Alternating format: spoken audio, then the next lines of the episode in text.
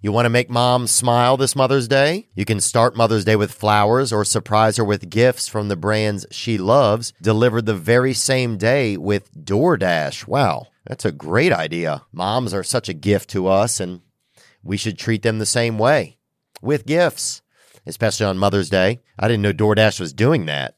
That's exceptional. If your mom has a sweet tooth, or if she's a tech enthusiast, beauty connoisseur, if she's outdoorsy, no matter what she's into, you can make her smile with a fruit or flower bouquet, makeup, tech gear, workout wear, and more, all deliverable through DoorDash. Get all your Mother's Day gifts all in one place and get 50% off your next order up to $15 when you spend $15 or more on your next flower, convenience, grocery, or retail order now with code THEO. That's T H E O. Order using DoorDash today. Terms apply. Today's episode is brought to you by Gray Block Pizza. Gray Block Pizza. You know what it is, baby boy. Get that hitter. Man. My neck hurts. Oh, my neck hurts. Sometimes I feel, you know, like just, uh, I mean, just like every, I feel just like all my emotions and hopes and fears and everything are just thumb wrestling in the back of my neck. That's where I keep a lot of tension. You know, that's how I, you know, I'm kind of a tension man. Some people refer to me as a tension man. You know, when I was born, the doctor said, "Oh, he's taut. This baby's real taut." You know, you couldn't. You know, wasn't like a super mal. You know, some children they're real malleable. They'll come out foot first, head first. They come out. You know, sometimes they'll put a foot out and put it back. You know, they'll hang a foot out and then pull it back in, like they're doing the you know the hokey pokey from you know from birth. You put your left foot in the world, you take your left foot, you know, and then there, shoulder first, lean with it, rock with it, and then Fat Joe rolls right out of a womb. You know, that's how some babies are. But that wasn't me. You know, I was, they, I remember reading and, you know, my mother kept a lot of scripture and everything about my birth and different child memories and stuff like that uh, even when she didn't have a camera, I remember there were some pages I have a baby book, and my mother would draw a picture of me having a good time or draw a picture of me crying out on the porch. But I remember what it said in there when I was born. Oh, he the doctor said he's, you know, eleven pounds, whatever, but he's taut. He's real, real. This baby is damn real taut. You know, like he just a little well done. And that's kind of how I've always been. Were you breech birth, Riley? I was not. All right, man. Well, let's. There's different ways to do it. Let's get into the episode. Lovers laughing in the springtime the other day on my way to see you. Crowds of people turn to stare. There's nothing left to see.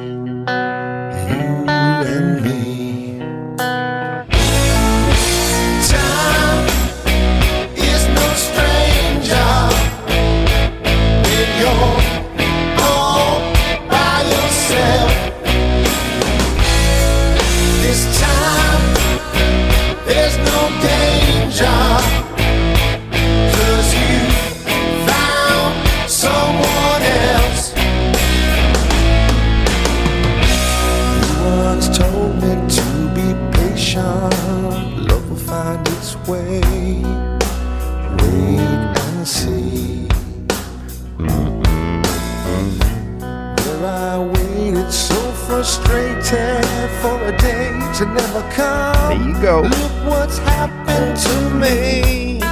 Come on, break it down, Stevie. Time is no stranger when you're all by yourself. Come on, Stevie Starlight, ladies and gentlemen. This time there's no danger Cause you found someone else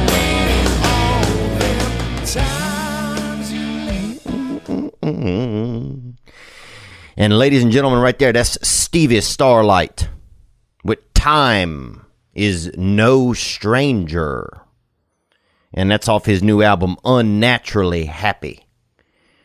And you can go get that album, and we'll put a link on there so you can grab that and get that sound inside of you.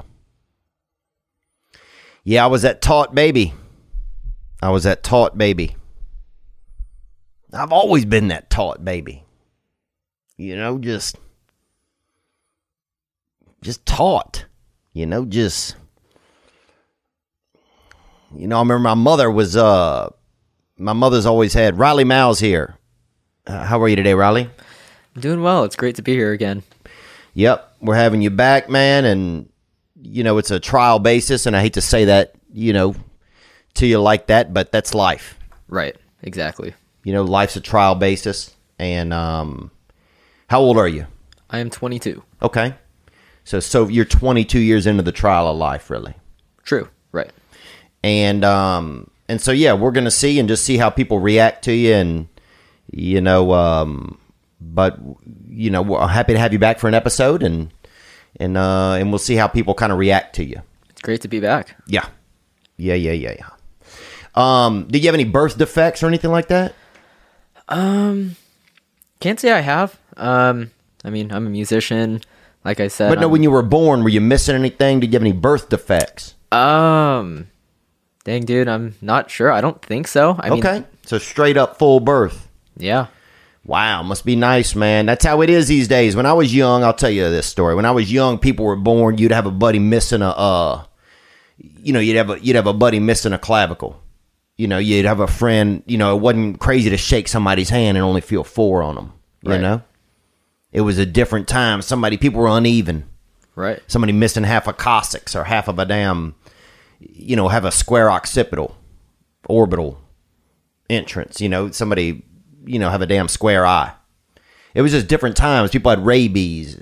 Uh, what else? They had people had diseases. Uh, you you know, I grew up. They had this the tail end of polio. You'd see somebody dragging themselves down. You know, dragging.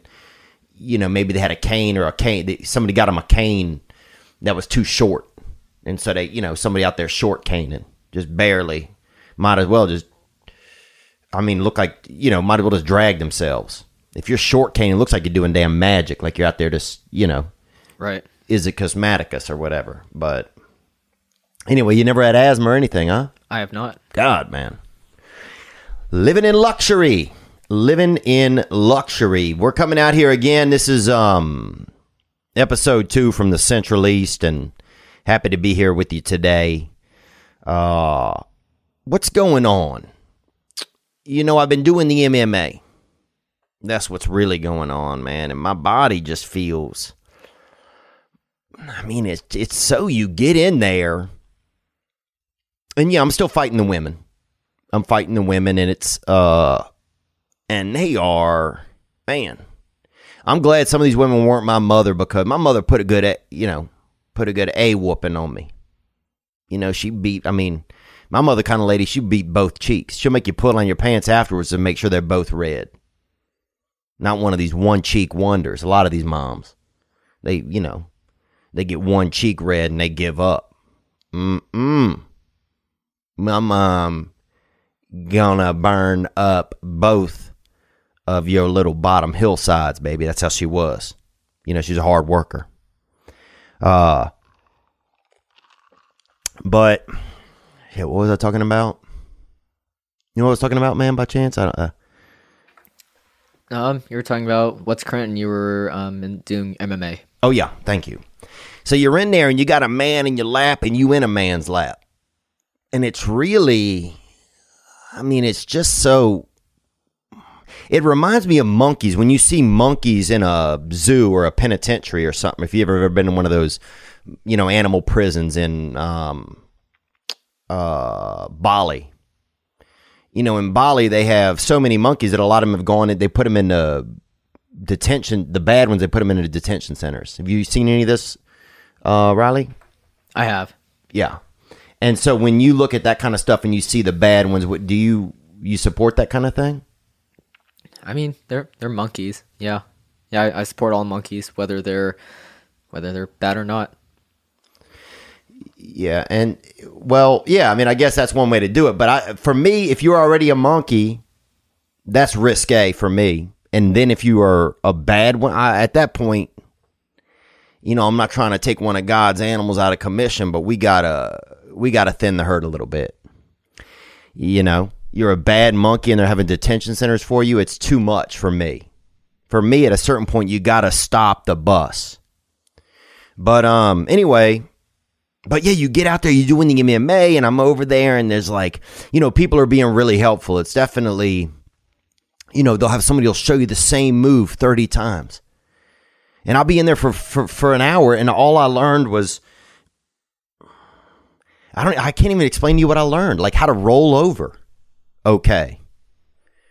You know, it's almost uh, something you would see a strong baby do everybody's behaving like animals. They're behaving like it reminds you when you see the chimpanzees, when you see the little mon, you know, the mon, the monotontos, you know, the crazy monkeys, whatever. You know, that's how they're doing. Some are sitting on the side, just kind of watching. A couple of them are rolling around. You're grabbing each other's feet, and neck. You know that sort of thing. Um, and it's wild, man. My the, the tips of my fingers are all sore, almost like I've been playing the guitar. But the instrument that I'm playing really is it's you're playing like another person really but the instrument that i'm playing is it's almost like i'm playing my own i want to say confidence but i've been pl- it's like i'm it's like give these little scars from playing your own Ah, i can't really think of it but that's what it, that's what it is. You're just on the ground. You're just learning this thing over and over again. You know when you're doing the MMA. So, have you taken any classes like that, Riley? Do you have a uh, do you have a um, extracurricular thing that you do? I do. Um, I was in Taekwondo for many years as a as a teen. Wow. And how uh, did you guys train often, or w- were you under a certain sensei or whatever? Um, yeah, so it's this one location by my house in Anaheim, and um, I would go there almost every day after school and just train like constantly. Um, and I made it up to black belt. Damn, really? Yeah, that was my like top goal. Um, same as Eagle Scout. I made it. A lot of people don't make it to Eagle Scout. I made it to Eagle Scout. I made it to black belt. Now, is there in the Eagle Scouting process? Is there a is there a letting? Is there like a moment where it's like, okay, you guys are all lined up, and they say, okay, you know, William, you're going to be an Eagle Scout. Teresa, you're going to be one. You know, you know, Anthony, you're going to be one, and then you guys kind of step forward, and I, I, I kind of picture these other kids. You know, you know, this guy couldn't make a you know couldn't make the whatever he needed a you know a edible shovel or whatever you know the different merit badges he couldn't do it and so he has to is there a separation of the you know of the haves and the have nots at a certain point Honest, um, not really a separation, but it's more like, um, like, hey, if they don't want to, you know, it's it's totally their problem. They don't have to. Um, but I know a lot of people, a lot of people try to get to that point. Like at the very beginning, I know they want. That's why they join scouting because they want to become an Eagle Scout. oh yeah But later on, once they like go through all of the hard work and all the merit badges, they're all like, you know, I it's too much. I give up. I have too much on my plate, or like I just don't want to do this anymore. yeah oh it's Navy SEALs for fourth graders it's Navy SEAls for fourth graders it's, Right, essentially. is there um is there a is everybody cut out to be an Eagle Scout if I want to say yes and no. Um, yes, if they have their mind set to it, then yeah, they can be an Eagle Scout. It's not it's not too hard to the point where it's impossible. It's always possible. You just have to just just believe. you have to apply and, yourself And right, apply yourself, work for it. Okay. And is there a special? Was there? Is there a finishing?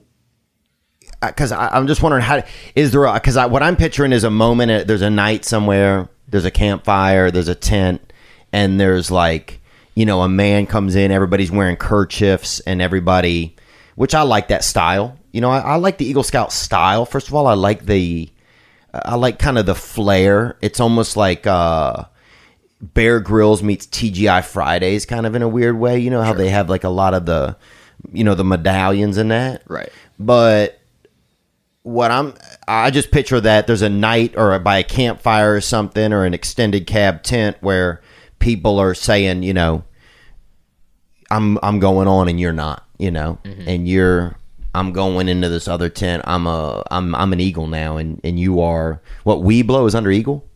Um, no, Webelos is the bridge from Cub Scouts to Boy Scouts. Okay, and that's where you guys lose a lot of people too, huh? Right. Yeah, because a lot of people, and I've actually lost a lot of friends from the, or not friends. I mean, You could say it. well, I mean, they're still my friends, but I've lost them like going from Cub Scouts to Boy Scouts because they didn't want to transition on. Wow. Um, but I mean, you know, it's totally their choice. I mean, they're they're doing well now. Um, I see all of them. on are they? Facebook. I mean, Yeah, you see them on Facebook, the but do you right. see them in the field of life? Do you see them using the skills that you guys have learned? You know, that's what because that's where it matters, man. You know, uh, that's what I'm saying. When I was young, you you came out of the womb. You had to, a lot of people had to, you know, you had to boat knot your own damn umbilical cord. right. You know, there wasn't a man in there. Now they cut your umbilical cord. They'll give a, you know, they mail a. You can mail. They got a website. They'll mail a piece of it to each of your grandparents. That kind of stuff. You know, a little frickin' uh, you know, that utero caviar or whatever they're calling it now, and they all get together on a Zoom call, and all four of your grandparents eat a, you know, do a shot of, uh, you know, Greek whiskey or whatever, and you know. Eat the babies and what you know. Everybody, you know, eat the umbilical cord at the same time. You know, there's all these little group chats or whatever. But when I was young, it was different. That's what I'm trying to tell you, brother. Right. Um, but that intro song was Stevie Starlight, man. That's unnaturally happy, and uh, and man, he's been with us since the beginning of this show, and he sent me a nice email the other day, just checking in. Um, yeah, what's going on, man? This week, this past week has been good. It's been good. It's been, you know, I had some moments where I, I was really like, you know, what am I doing? How am I gonna kind of make this work? This feels uncomfortable. Um, you know, uh, had a had a day where I didn't want to do anything. You know, was really feeling uh, down in the dumps. Um, you know, and thankfully, there's mo- I have moments in that day where it's like, okay, just you know, yeah, maybe half the day hasn't gone well, but let's get the other half. Let's salvage this other half of this day, and let's go. Um, you know, one of the beauties of of uh, just of the past few years has been meeting guys and being able to come into worlds um you know like you know Joe Rogan you meet Joe Rogan you get into his universe and know him and you get inspired and then you start you know following guys like David Goggins and reading their books and Jocko Willink and um and uh Cam Hanes and and uh and you start getting I guess it's like inspirational type of guys. You have Dustin Poirier come in and sit down, you know, um, and you just it. It's interesting. I start to realize that I, I almost,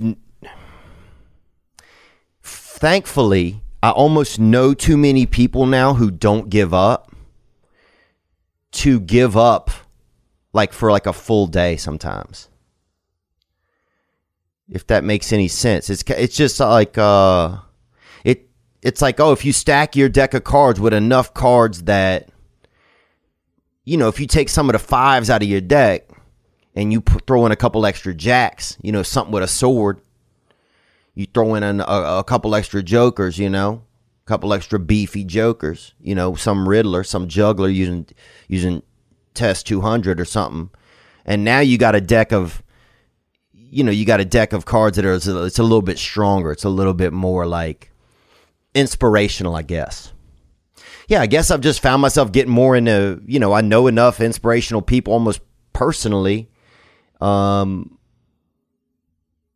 where yeah, it's just interesting. It almost makes it harder for me to give up on myself a little bit. Um so I don't know what I'm saying really there, but what I was saying was I was just yeah. Sometimes you have tough times, but I got some calls that were welcoming. Um, oh, a, a man called me the N word. I'll say that, and it was a black man. Uh, black man called me the N word, and I just, I just said, "Hey, man, you know, it's our time, brother." That's what I told him. I said, "It's our time to shine, baby." You know, BLM, daddy. We can't be putting each other down. Um, so you know, just interesting. How do you how do you deal with kind of inverse racism a little bit? Have you ever had to deal with anything like this, Riley? Um, some uh, sometimes a little with um racism with being uh, Asian and all. Um, as a child, I mean now, never. I mean even if I do, I kind of laugh it off as a joke because I mean I honestly couldn't care less what people think. Yeah. Um, about that, like I'm not I'm not too sensitive about racism racism to Asians. Yeah. Um, but And Asians handle things differently, man. right, You guys are really kind of like, you guys kind of bob and weave with the racism. I feel like, right, you know, and if you know, you guys, you know, you look at Asians. There's and there's also all different. What I don't like is get specific with the racism. Mm-hmm. These Asians, you know, I've said it. I've definitely said it. I'll be honest with you. Oh yeah, everyone has. Yeah. I mean, I'm sure you probably said, you know, if people are behaving a certain way. I mean, I stereotype all the time, mm-hmm. And I li- I like it sometimes. It doesn't mean my heart is bad. Right, There's such a difference between somebody who's out there sharpening a sword, writing, you know, you know, some uh, writing a name on it, like writing a black man's name or a white man's name or a Asian man's name or something on it. You know, Right. this, you know, this sword is for you know, Ladarius or something. You know, it's like that's crazy. But if you're just like, oh man, dude, these Asian people are driving me nuts. If say if you're stuck somewhere at a festival or something like an Asian festival, that's not. Is that racism? If everybody's Asian at the festival, not really. yeah. Yeah, And plus, dude, you got to look at. I believe that we all are gonna. Be, I believe in beige power. That's what I say. I believe we're all hurtling towards one color eventually, tone. I mean, you and I are probably the same skin tone. yeah, about yeah, getting there, closer. I mean, we're almost the same damn skin tone, man. Right, You know, it's also, yeah, I don't, I don't know what I'm talking about, but, but yeah, the guy called me the N word. I don't know what to do, you know, and honestly, part of me, I was pretty excited. I'll be honest with you. You know, I quit using the N word probably about four years ago when everybody else did, fully. I mean, I would never actively, you know, but people would, you know, if I saw it in a sometimes people would do met you know like you'd be playing that game of where you draw something out of a hat and you try to act out the movie you know what that game is riley do you ever played that in your town um, yeah, charades. yeah Yeah, definitely played charades. and uh are you good at charades not at all. oh wow I wish I was. and what i would see was uh people would write it in there write in a racial slur or something and so you'd pick it out and you start acting it out and you're like oh shit this isn't even a movie you know this is racism Right. so you know you'd see that old trick but anyway uh but yeah i just didn't know how to react you know i, I didn't know how to react to that and so i just i figured one day we're all going to be the same thing. So i tried to channel that energy from the future and say hey man you know just accept the name just it's our time baby. You know we're out here brother. That's what i said. And I tried to handle it as good as I could, you know, because there's no there's no correct way to handle that kind of thing. There's no correct way to handle that kind of thing. Um, what else do we have going on, man? Uh, what else is happening? Uh, what'd you do this week? Did you get anything exciting? Um, just been editing some music videos. Um, pretty much it. And do you eat? What do you like to? You have you eat regular meals and everything? Right. Sometimes. I mean, I sometimes like skip breakfast or lunch because I'm just too busy editing. I'm too much in the zone, or I'm just you know laying back watching TV. Now, I find now this is one thing, and I'll get into a little bit of racial discussion here. I find that Asian people are good; they are very good at dropping into something and just staying in the pocket. You go to some of these, you know, I've been to, uh, I've probably been in maybe seven Asian countries or whatever, and you'll go into some of these bank, these ba- not uh, buildings where there's just thousands of uh, Asian people playing video games until they die. Some of them. Like it's just the uncanny ability to drop into something and stay there.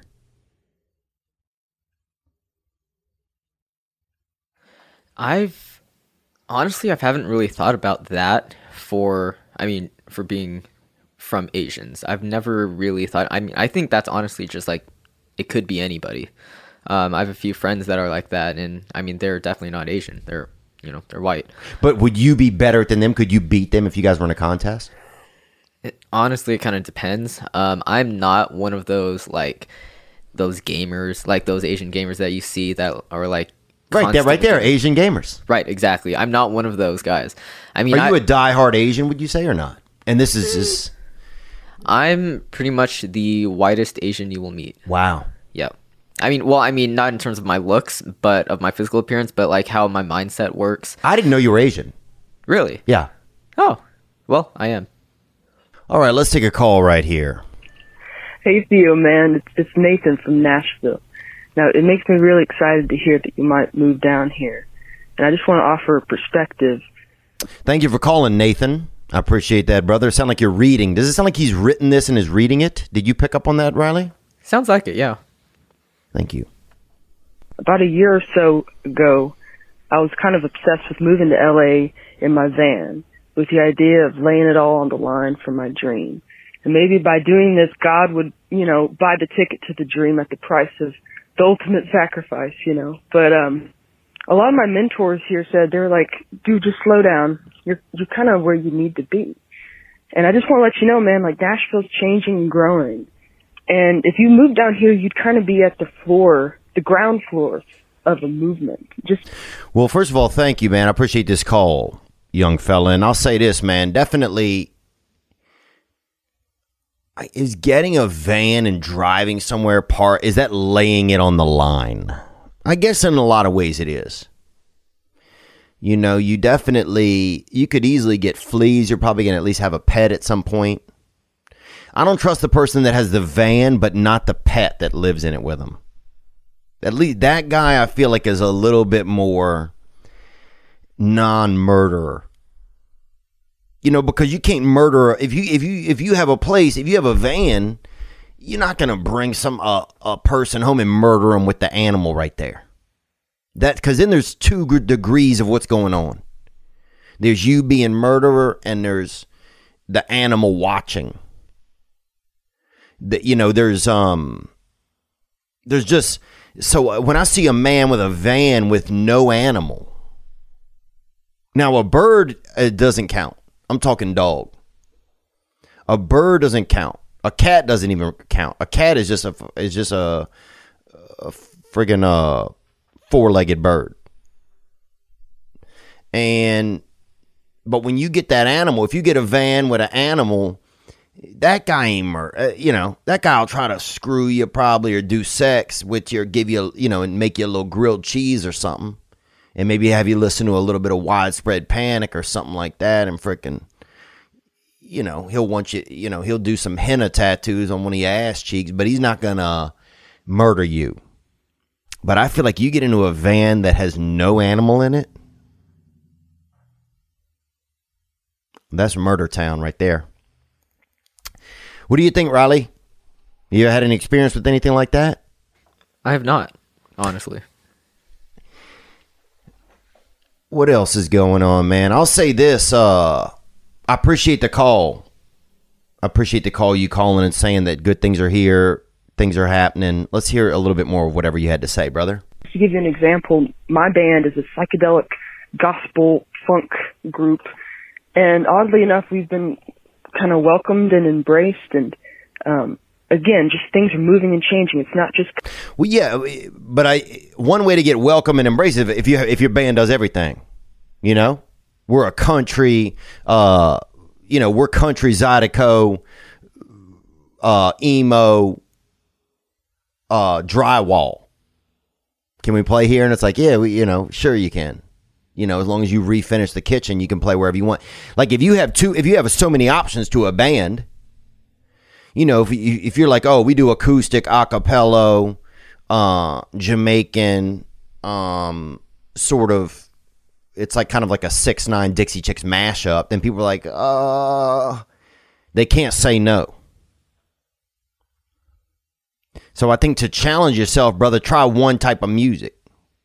Because if you got that Christian disco funk, trap house, chopping screwed, Paul Wall meets uh, Paul Simon. Hell, I don't even know what I'm. I, at that point, I might as well just damn, you know, drive my car into a damn Amoeba Music, into an abandoned record shop.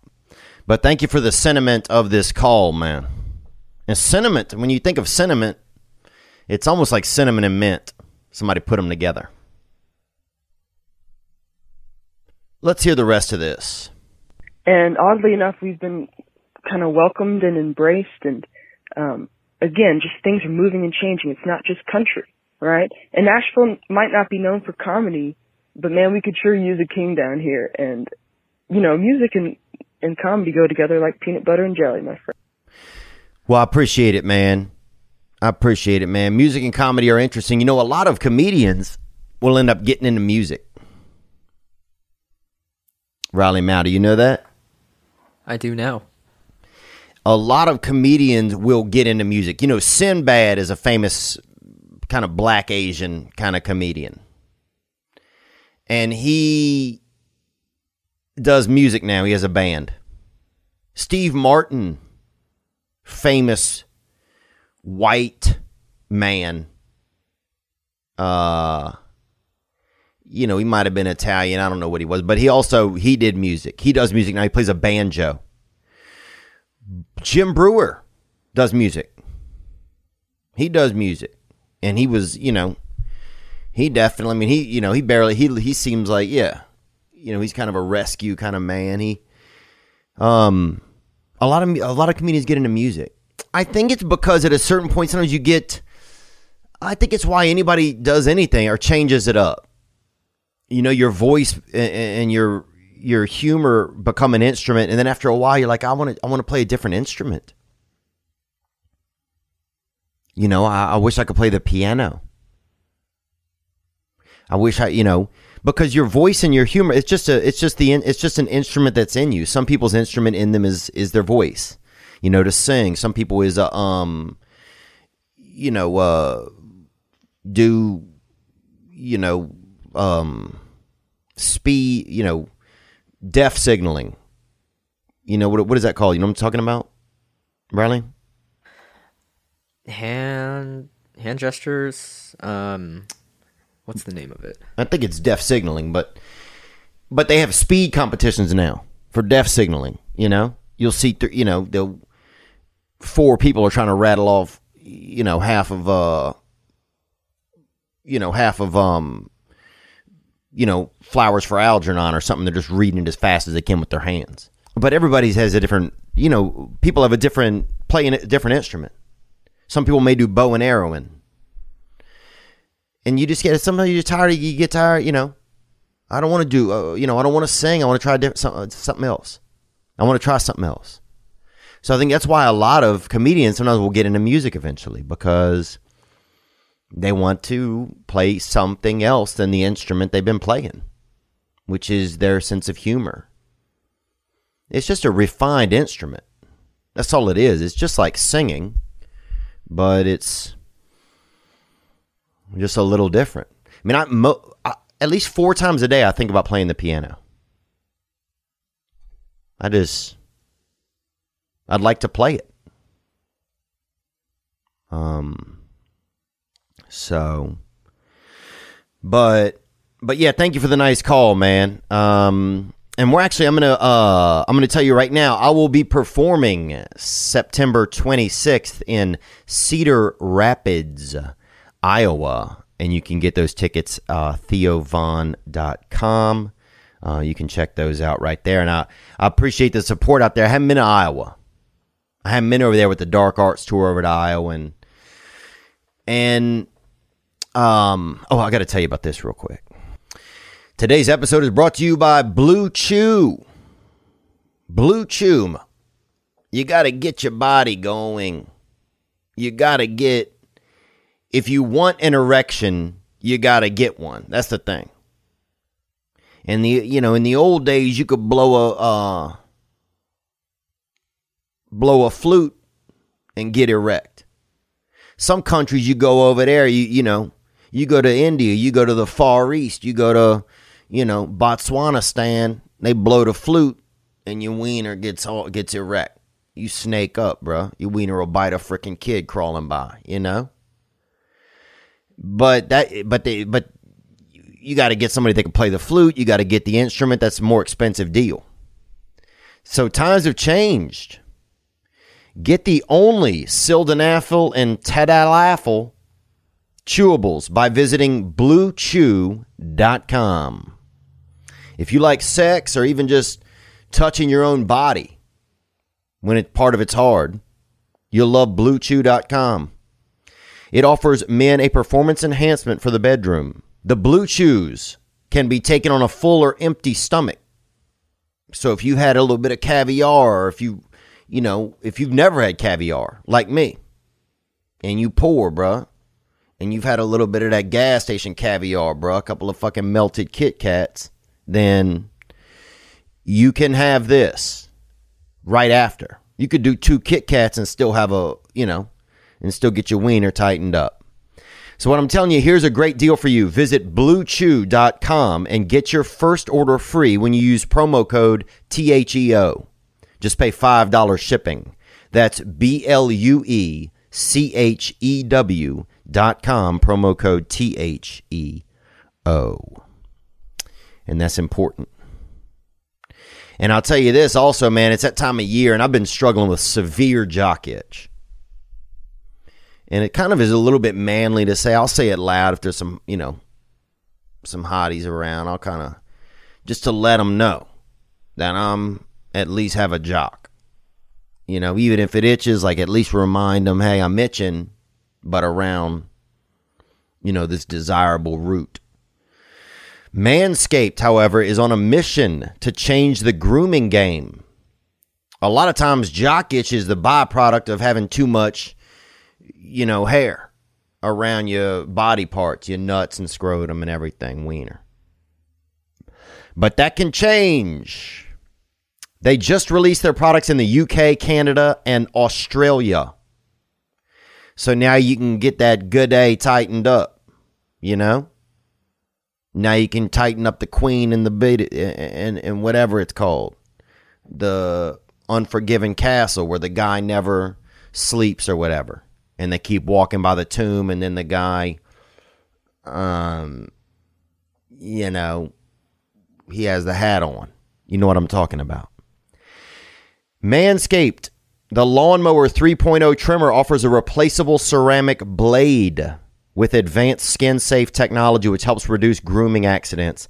The waterproof technology also allows you to groom in the shower. Now that's nice because usually, what you got to do, you got to lay a trash bag in the garage. You got to get out there, drop a couple floodlights on the ground, and get at your bag and root. That's changed. That has changed. The perfect package also comes with two free gifts and other liquid formulations to complete your body hair trimming routine. You can support the podcast, and we need it. Look, we need the support. So get 20% off and free shipping at manscaped.com slash T-H-E-O. Get 20% off and free shipping at manscaped.com slash Theo. Upgrade that dong salon with the luxury products of Manscaped. You have a lot of body hair, Riley? I don't. I would have guessed that, man, honestly. Really? Yeah. And I hate to be. Now, is that racism? If I guessed that, you know what I'm saying, kind of? Right. No, I get it. Um, on it. Kind of, yeah. I would think so. Because Asians, you can't. I mean, you take a razor to an Asian, you barely get a damn, you know, a quarter cup of hair. Probably, you probably, you know, you'll barely end up with a damn sideburn on the ground if you trim an Asian. So they're kind of like the, you know, they just they're not they're not hairy people, are Right. they? Are I the Yokozunas so. hairy? I don't think so. I have to look. I'm going to look that up, man. Um, we got another call that came in, man. Let's check it out right here. And this man had some nice stuff to say. Onward. What's up, Mr. Von, you beautiful bastard? Uh, listening to the latest episode, man. Here you're talking about Nashville, and uh, if I if I know anything about you, I, I imagine that you're you're stressing and overthinking it, bro. But I think you probably have the core of your fans is probably some of the most loyal fans in the industry. I know that I got nothing but love for you, man, and I know that a lot of others do too. It doesn't matter where you go. If it's Bangladesh or Boston, bro, we're all here for you. It don't matter where you go. So know that, know that your your fan base is loyal. We're gonna follow you everywhere. And uh if you go to Nashville, man, you're a little closer to me in the uh Indy Louisville area. So uh spread your wings, bro. Discomfort is where we get our greatest achievements at. Is when we kind of shake things up a little bit. So uh spread your wings, little birdie. Fly. Much love, homie. Gang, bro. Yeah, man, you're right, man. Leaning into the fear. You know, leaning into the fear, man. You're really th- th- that's a really nice message, man. I appreciate I appreciate you saying that, and yeah, you know, I'm really I, ju- I, I am so lucky to to have people that care. You know, uh, and people remind me all the time, constantly through this podcast, and just nice people that I met, and yeah, it never ends, man. Um, you know, it, thanks, man. That's nice of you to say, dude. Uh, yeah, leaning into that discomfort. What's over here? It's so hard to sit sometimes with your with your discomfort. It's so hard to sit there and hear the sounds of your truth or your truths just echoing to you.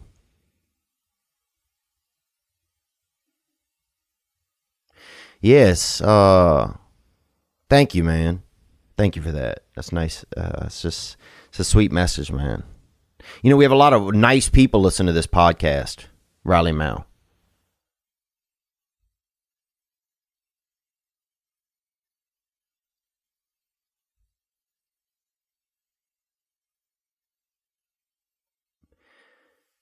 All right.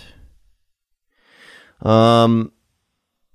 Oh, I remember this, man. You know, Halloween is coming up, and I remember that, uh, Riley. I wanted to ask you what you thought about that. Do you guys practice that? What is some of your experience with that?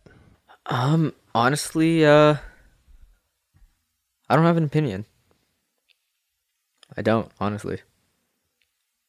All right. Um, do you remember ever being costumed as a child? Did anybody dress you up and kind of trick you out at different areas for sugar? You know what I'm talking about, Halloween. But you know what I'm talking about. Yes, yes, Okay. for sure. Um, but have you experienced it? Did you, you did you were you costumed up? What do you mean by that? Did you dress up or Yes. Okay. And what were some of the outfits or d- different styles or something? Oh man. Um, Anything that really re- uh, that kind of stands out in your life that you enjoyed? I remember I was SpongeBob. Okay. SpongeBob was great. Um, I remember I was a three-legged man, and no one could tell which one was the right le- or was the fake leg. Oh so yeah. that, that was pretty funny. That's a dirty grandpa's trick right there too. You know. Yeah, Um, that sounds fun though. it, it was really fun. I, I actually enjoy it. I always love Halloween. Um, I've been. You've seen the Blues Brothers, right? Yes. So I, I've been Elwood Blues. Actually, no, I haven't. Actually, I actually Really? lied about that. Yeah, I'm sorry. Mm, you should watch it. Um, but yeah, I used to be Asian Elwood Blues. Um, I was. Did you watch The Office? Yes. Okay, remember Asian Jim? It's like one of the later episodes, or one of the later. I didn't watch all of it yet. I'm actually on, I'm on season one. Oh, gotcha. Okay, well, it's fantastic. Um, there was one episode where he, um, where Jim tried to trick um, Dwight Mm-hmm. and like have like an Asian Jim and trying to trick Dwight into being like, no, n- like that's really me. I've I've been here the whole time. Oh. Um, so I was Asian Jim. Oh, I like that. I met Jim one night at a club one time. Really? At a like a, yeah, and he was drinking and chasing women. I remember, and really hard up for a little bit of cooch, man. At the time, and so was I. And I could see in his eyes just something that I saw in myself, you know. And uh, yeah, just I just remember that. But um, yeah, I remember Halloween was so big when we were young, man. Mom would get us out there. And man, we would sometimes, you know, like uh I remember my sister was in like a cast or something one time for something. She lost a battle with a, you know, some ants or something or, you know, you know, she tried to get artsy with a with a group of wasps and came in second place, you know. And um and so she was in one of those kind of full body soft casts where they really just trying to get that aloe vera on you. Where they kind of they almost have to embalm, you know, like uh like a mummify you with aloe vera strips of lotion and you know, and wax paper or whatever. But um I remember we took her around one time. We had to take her in like a little wheelbarrow to go get the candy. Uh we were one time we tried to be light. We thought light was like the really bright white thing, so we covered our bodies with uh flour and went door to door like that. Um my brother went through a phase kind of like a he he would take a mirror and he would like wheel it up to their door and and they'd be like what are you what are you you know he'd, he'd be like you don't want to look at who you really are you know he was like a he was just going through a phase you know you know i'm the scariest thing you know yourself you know your truth like that kind of kind of edgar allan poe kind of benjamin franklin shit um but God, I remember it, dog. I remember just going door to door. And there was always a lot of pedophiles out. There was always a lot of pedophiles out living their life and doing their thing. And that was there. You'd see them out with no kids. You know, dressed up like a pedophile. You're like, oh, this is this is interesting. So um, but yeah, man, leaning into the fear. I'm gonna lean into the fear, man, and lean into the uncomfort. You know, I didn't even know about you know having Riley back, what it was like, and what you know we're you know just figuring this all out, and and you know even last week we kind of talked at the end of the episode about you know I just like uh, trying something new. It's hard to try new things sometimes. Why does comfort feel so Man, it's weird because comfort, it's a good thing, right? It's a positive word. It's a positive feeling. But it's such a too much of it is is you know, it's it can be a hampering. This is you know what I'm saying, Riley? No, exactly. I totally get what you're saying. Have you been uncomfortable in your life before? Oh, many times, for sure. Um, whether it's you know just being on stage um, during one of my band performances. Um, Oh, you were in a band. oh yeah. Oh, I didn't know that. I was in. Um, Oh, you were in, you were in band. Right, yeah, I was in a marching band, concert band, jazz band, um, pep bands. Damn. Um, I yeah, I love being in band. And what's the heaviest instrument you could carry, you think? Um, I actually I think the heaviest one was I was I remember I was in drumline and I was carrying the um, you know the quads the um like the drum the Oh, yeah, drum four drums. five- right the four or five drums yeah I carried that that was really heavy then again like right now I'm five five I was like maybe four eleven or something or like five feet and it was it was tough because I'd smoke a blunt to that, man. Watching a little, you know, a smaller, unique person of color kind of carry a drum set, dog. Right I'd get high out of that. I mean, I was the only Asian. I was the smallest guy on the team. I it was it was tough, but I did it. You were fierce almost, really. Right. And it was actually kind of too heavy to the point where I actually had to move to a different instrument. Um, so I went on the smallest bass drum there was. You know how there's like there's like different size bass drums and drum line. I was the smallest uh, bass drum. Oh wow, that beautiful little baby bass, huh? Exactly. Damn. And could you hit it pretty hard with the sticks? How many Oh, sticks yeah. did you get? Two, one on each side. Oh hell yeah. Yeah, yeah, yeah. Because we had a guy in ours that only got one stick. I remember. Really? Yeah, because the band was barely funded. Hmm. The band was basically stuff they made in wood shop that would make a sound. Hmm.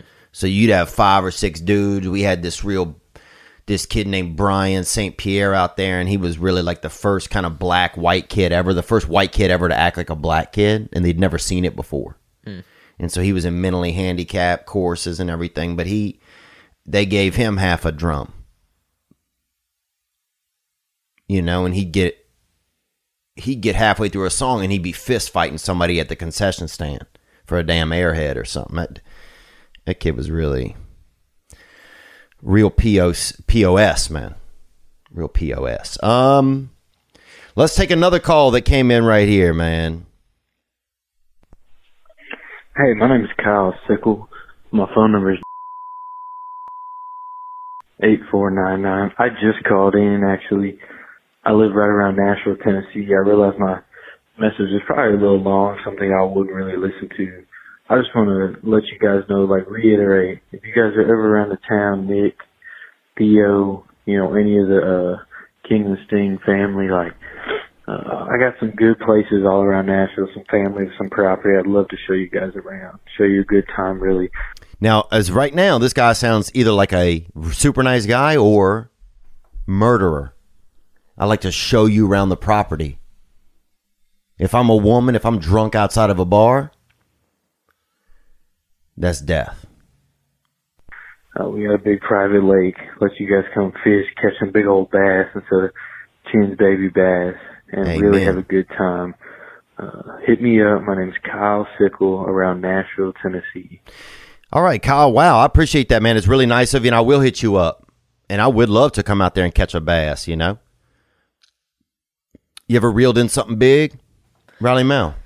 Um, I haven't. Um, I I mean, I love going fishing. I am super bad at it. Um, I haven't done it as much. I did it when I was in scouts. Um, that's when I would always fish with a few of my friends, um, fellow scouts, and um, And do you guys have like a no man left behind kind of thing like that? Like, what is their what's the mantra? Yeah, um, yeah, man. We are always like we leave no man behind. We leave no trace behind. Um, that was actually Damn, really? well, yeah, that was actually our thing. Um, our scout motto, not our motto. Um, I forgot what it was called. One of our sayings, um, leave no trace behind. Um, and our scout slogan, that's what it is. And that basically means like we leave no trash. We leave everything better than how we found it. So like if we're at a campsite, you know, if there's a few you know, pieces of plastic on the ground, you know, we'd pick it up, throw it, throw it out on the way out, leave it better than how we found it. Wow. Amen, man. Um, yeah, thank you for the fishing offer. You know, that's a nice, uh, that's really nice, man. And I will hit you up, and I will come fish. You know, I appreciate that. Uh, that'll make me feel more, you know, at at, at home here. And, and getting into the MMA has made me feel more home. You know, just going in, just keep going back, even though it's like, yeah, I go in and some of the people recognize me and say, you know, or they're super friendly, but it also makes you feel a little uncomfortable when people, not that they're trying to make you feel uncomfortable, it just, um, there's just a different, it's like, it's cool, but it's also, it's like, okay, you know, I, I, I want to take the class. I want to be, uh, it, when you, uh, I start thinking that they think differently of me. And so then I start, it's just in in my head, you know. Um, so anyway, all all all they've been is really welcoming and and yeah, just starting to feel a little bit more confident about. Like when I was young, I was just so I just didn't have any confidence, man. You know, I just didn't have any, man. Who got you into Taekwondo, Riley? Um, I've actually kind of wanted to do it myself. Um, I just wanted to learn martial arts. Self starter, they call it. Right. And I, I just wanted to, from the very beginning, I've always wanted to earn black belt. That's the same thing with scouts. From the very beginning, joining Cub Scouts, I've always wanted to become an Eagle Scout. That was like my thing, and I had to make it. Um, so I did the same exact thing for um, Taekwondo. Praise God. I loved it. I'm glad I did. You know, there's something real powerful about having self control is real powerful. Right. You know, because I'm the other end of that where I've struggled with. Oh Jesus Christ! I've struggled. Sorry. Sorry. Um, I've just struggled. I've struggled with it. You know, I'm short of the. You know, so doing masturbation and that kind of stuff, I really struggle with that. You know, it's hard. It's hard to do it, man. It's hard to not do it. That's what I mean. So, um, what else are we talking about, man? Breaking up with your old wireless provider just got a whole lot easier thanks to Mint Mobile. That's right. They were the first company to sell premium wireless service online only. And now Mint Mobile is introducing their unlimited data plan for just 30 bucks a month. Let that sink in. An unlimited plan for 30 bucks. How much is your soon to be ex wireless provider charging you? Think about it. How much are they charging you? You know. For people that hate their phone bill and are ready to cut ties with big wireless, Mint Mobile offers their premium unlimited plan for just 30 bucks a month. That's premium unlimited. Think about limits. Now don't think about them. That's Mint Mobile. By going online only and eliminating the traditional cost of retail, Mint Mobile passes significant savings on to you. That's how they do it. All plans come with unlimited talk and text and high speed data delivered on the nation's largest 5G network. If you're not 100% satisfied, Mint Mobile has you covered with their seven day money back guarantee. Break up with Big Wireless and switch to Mint Mobile. This sounds like quite a deal. To get your new unlimited wireless plan for just 30 bucks a month and get the plan shipped to your door for free, go to mintmobile.com slash Theo. That's M-I-N-T-M-O-B-I-L-E dot com slash T-H-E-O. Cut your unlimited wireless bill to 30 bucks a month at mintmobile.com slash Theo. You know, I was, uh, my fingers are hurting from, I think, becoming a man. That's what I'm feeling like. Um, and I know that sounds crazy, but you know, I think I've been to four of these. Uh, you know, I'm doing MMA, and so I've been to four classes now. And I know, look, I'm not saying that I know anything. I know absolutely nothing. But I just, I don't know. It's weird. My hands always feel like I don't know what to do with them. And then suddenly, just a little, my hands feel like a, a little bit more like they're going to be okay. That's all. That's the only little thing I just start to notice that my hands will they'll be okay. Like uh I can't explain it. It's just they feel a little more confident.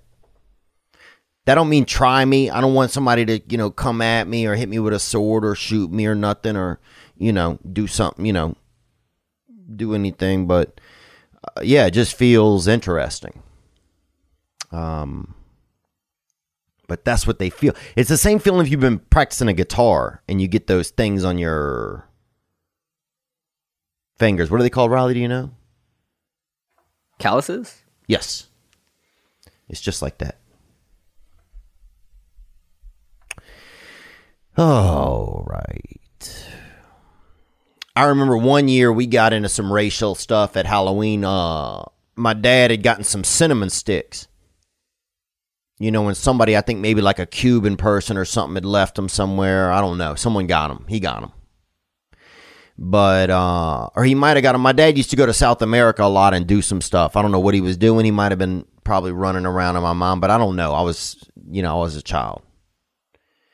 And, uh, anyway, so we were all excited with the cinnamon sticks. So we were like, oh, let's go, let's do Halloweening as cinnamon, cinnamon sticks, family.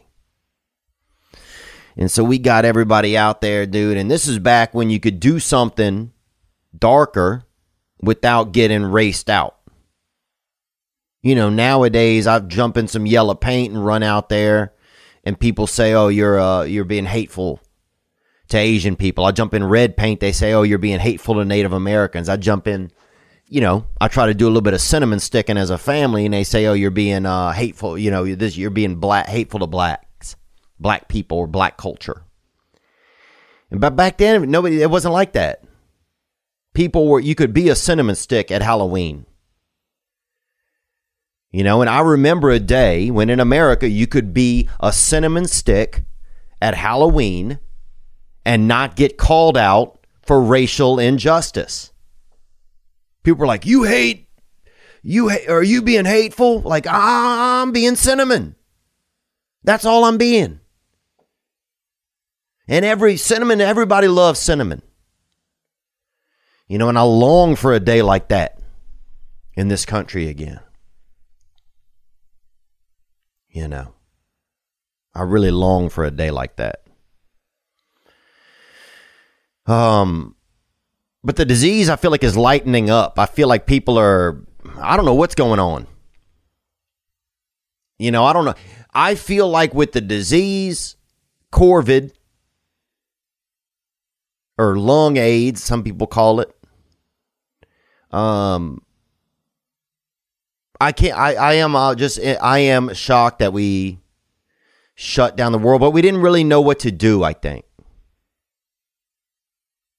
we didn't really know. There's no people can. You can't Monday morning quarterback a pandemic.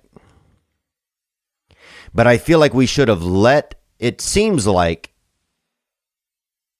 people that are highly susceptible should have been given maybe a government stipend, give them something, help them get stay safe, and let the rest of the world operate. That's what I feel like we should have tried to do. But one thing about being a free country is sometimes you, you everybody has their everybody wants to do their own thing. And they can. You know. They can.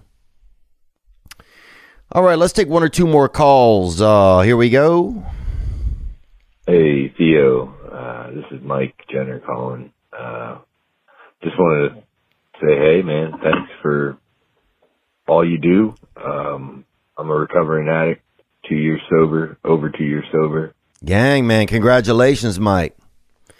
Two years, baby. Dos años, baby. Them Spanish years, daddy. You got them uh, off of that methamphetamine. Ugh, crazy shit. Mm. I never did any meth, man. You know, I always wanted to smoke crack, honestly. I never did uh, smoke any crack, and I always wanted to. To know what it was like. Have you had a high drug experience, Raleigh? I've not. You you will know me as the most innocent man. I mean, you know, I'm a Christian Eagle Scout, so I'm like the most innocent guy that you will probably ever meet. What's a high stimulant you've been on? What's something heavy you've been on? Um, I want to say the highest thing would probably be when I got my wisdom teeth pulled out. Mm-hmm. Um, other than that, I mean, what were you on, brother? Uh, on that well, gas, what they have you on? It was they um, gassed you out. Yes. Oh hell yeah! Yeah, boy. it was. Um, That's crazy, dude. There's videos of that where you can watch Asian people getting gassed out. It's like a because a lot of Asian people do. Or, sorry, I'm generalizing. In uh, there's a lot of unique Japanese videos where they do different artistic stuff with laughing gas. Have you seen any of that? I have. Yes. Mm-hmm. But see, I'm not. I remember when I got my wisdom. You know how wisdom or people who get their wisdom teeth pulled out and they're like slowly waking up afterwards. Mm-hmm. They're like, you know, they do funny stuff all the time. Um, that wasn't me. I remember that like my arm, like my arms were up on the seat. Um, but and I have pictures. My mom took pictures of me oh, being yeah. like that. It was funny. But other than that, I didn't really do anything funny. Like I was conscious enough to know like like I saw I still remember seeing the camera on me. I'm like, put that away. No. Um, yeah. I mean other than that, I didn't really do anything too funny. Um it was an it was a, an interesting experience, I got to say. Hell yeah, man. Yeah, look, man, getting gassed out and doing that and uh, getting your teeth pulled out. That's a, that's the only thing. See, if every time people got high, they had to pull their teeth out, that should be the rule. People want to do crack. You want to do a little bit of methamphetamines. Then they rip a molar. they frickin' take an incisor out. Every time you do, every time you, you know, get gassed up, you know, or get blotched out on some Percocets, they pull another tooth. And once you're toothless, no more drugs for you. That's how it should be done. Would you throw out a couple more teeth to get one, you know, to go another round? You think? Well, um, that I'm currently getting an implant put in, and Hell yeah, boy! and I had to basically um, there was this one um, this one uh, oral surgeon he um, there was like this tooth that wouldn't come down, so he was trying to pull it down. That t- that took about a year, and it didn't come down. So I went to a different orthodontist, and he was like, "No, no, no, it's supposed to go over then down." So then we were like, "Okay," so we wasted a whole year going down. So we tried going over and down. But that wouldn't work after a year later because of the first guy that was trying to pull it down. Oh. So then they had to end up taking it out, and it was like a shark tooth. It was really curved. It was really weird. Um, so then, yeah, so we, I got it taken out. Dorsal. Exactly. Um, I got it taken out, and then now I'm trying to. It's like I think year five or something of this, something crazy. Like it's been since high school. Praise God, trying to Um, get one tooth out of you. Yep. And Wow. so now we are trying to get, or I'm trying to get an implant of where it's. I think so. The space is it was too big for two teeth, but too small for three teeth. So I think we're just gonna do three small teeth going in. Oh wow. So it's gonna be interesting for sure. three small teeth, man. It's been years of doing this, but hey, Yeah. it's almost done. Hey, everybody's got their Vietnam, baby. You know that's the wild thing, man. Let's finish this call up right here. Uh, but hey, man, I just wanted to say, uh, shit fucks with your emotions. Two years sober, and I'm still feeling the uh, the emptiness. Uh, I'm trying. I got a full time job, a great job. I'm a great employee. I, go, I haven't missed a day of work in over a year and a half. Um, I love it. I love my job. I'm outside all day. That saved my life. But man, uh, I feel empty, man. When I'm not working, I feel empty. Yeah, you know, I I can really relate to that. You know, sometimes I notice I'll get I just have to keep doing work. I can't sit there and not do work. Cuz then it's like if I don't have work, then I'm almost just kind of left with who I am or something. So I just lean so heavy into work, man. Um, let's hear more. Uh, anyway, people got it worse than I do. I know that. Uh, all I gotta say is gang gang. Gang, bro. Congrats on your two years, man. And um, yeah, you know, life is a it's a survivor's game. I mean, it's a survivor's game, man. And sometimes it's, you know, sometimes I don't want to take care of myself really. Sometimes I get tired of taking care of myself. I just want to um, let somebody else do it. You know, or I just want to, but that's where you pull it up. That's where we get, that's where we get G up. You know, have a half a Red Bull or something. You know, sometimes you, you don't have the right word. You don't have, there's nothing to say sometimes. It's just, we just keep battling, man. That's it. We keep it cruising. You know, we do our own thing. All right, we got one last call here, man, and uh I want to thank all the callers and and um 985-664-9503 as always is the uh, hotline. You can call and be a part of this show. Um All right, let's take one more call right here. Hey, Theo, this is Darren. I'm calling from Indiana. What's up, Darren? Indiana, it's uh Spanish for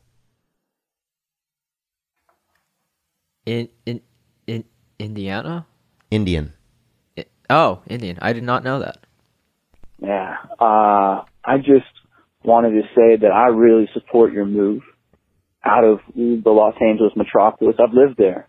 I, I'm from, I came from Toronto. I lived in Los Angeles. Now I'm living in Indiana. Uh, you know, it's just a whole nother view of America. I know you grew up more rural in Louisiana, but man, I think you need to reconnect with that because while you might be scared, the benefits far outweigh the fear. You, you- you just, you look around, you're like, oh, whoa, what's that? That's a blade of grass. Oh, whoa, what's that? That's a leaf on a tree. These are things you forget about when you're in LA. It's just endless. There's no way to escape it, like other than going into the ocean, you know, and then you'll drown.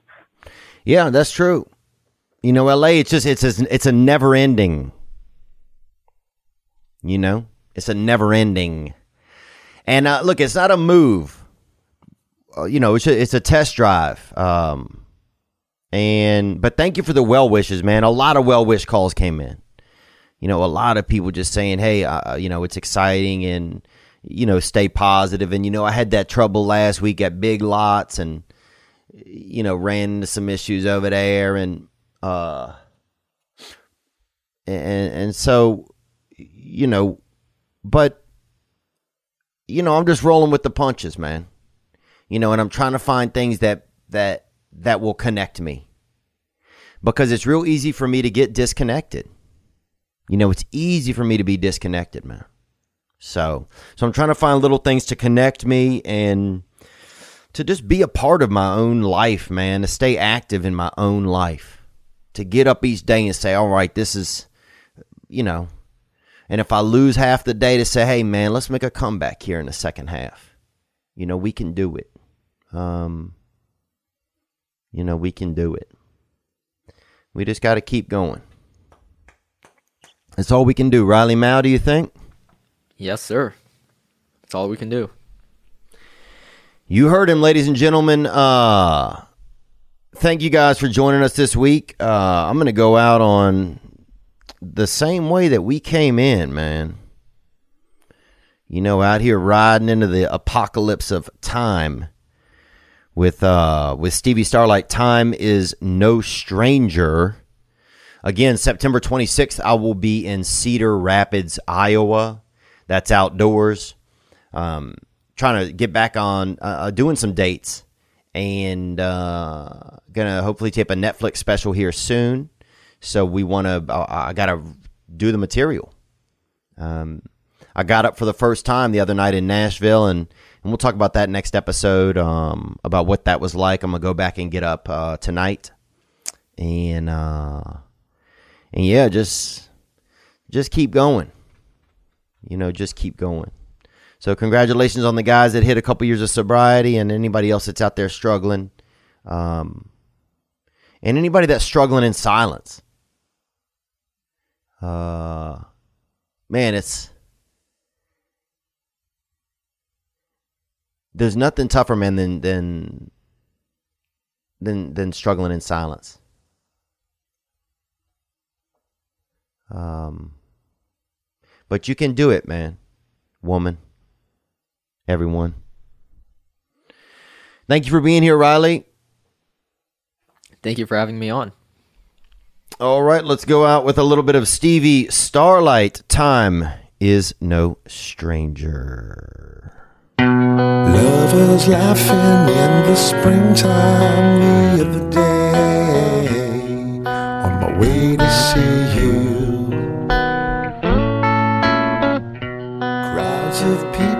People turn to stare. There's nothing left to see. You and me. The fire, the gender reveal fire, is still burning. And shout out to all the firemen and firewomen out there fighting that blaze. And I think it's consumed like 70,000 acres or something now. And, uh, you know, and they still don't know if it's a boy or a girl. Isn't that crazy? Really? Wow. So,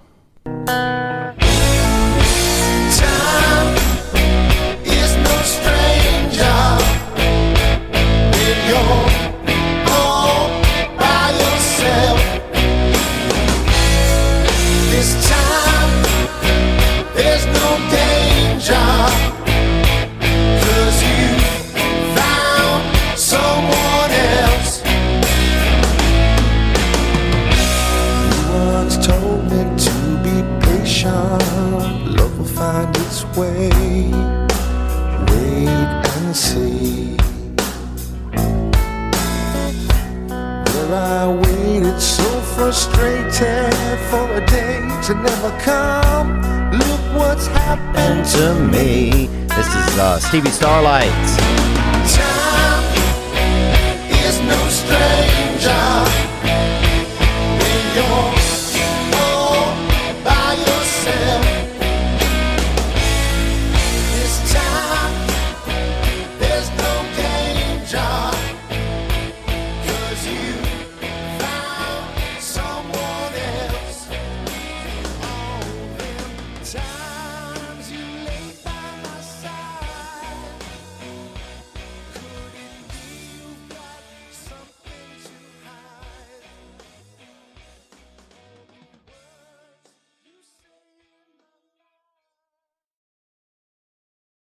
Ladies and gentlemen, I'm Jonathan Kite, and welcome to Kite Club, a podcast where I'll be sharing thoughts on things like current events, stand up stories, and seven ways to pleasure your partner.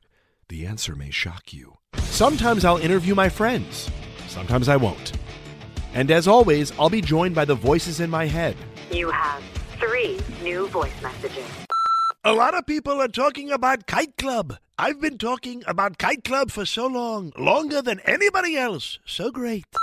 Hey, sweetheart, here's the deal. Anyone who doesn't listen to Kite Club is a dodgy bloody wanker. Do you know what I mean? Hi, I'll take a quarter pounder with cheese and a McFlurry. Sorry, sir, but our ice cream machine is broken. Oh, no! I think Tom Hanks just butt dialed me. Anyway, first rule of Kite Club is tell everyone about Kite Club. Second rule of Kite Club is tell everyone about Kite Club. Third rule like and subscribe wherever you listen to podcasts or watch us on YouTube, yeah? And yes, don't worry, my Brad Pitt impression will get better.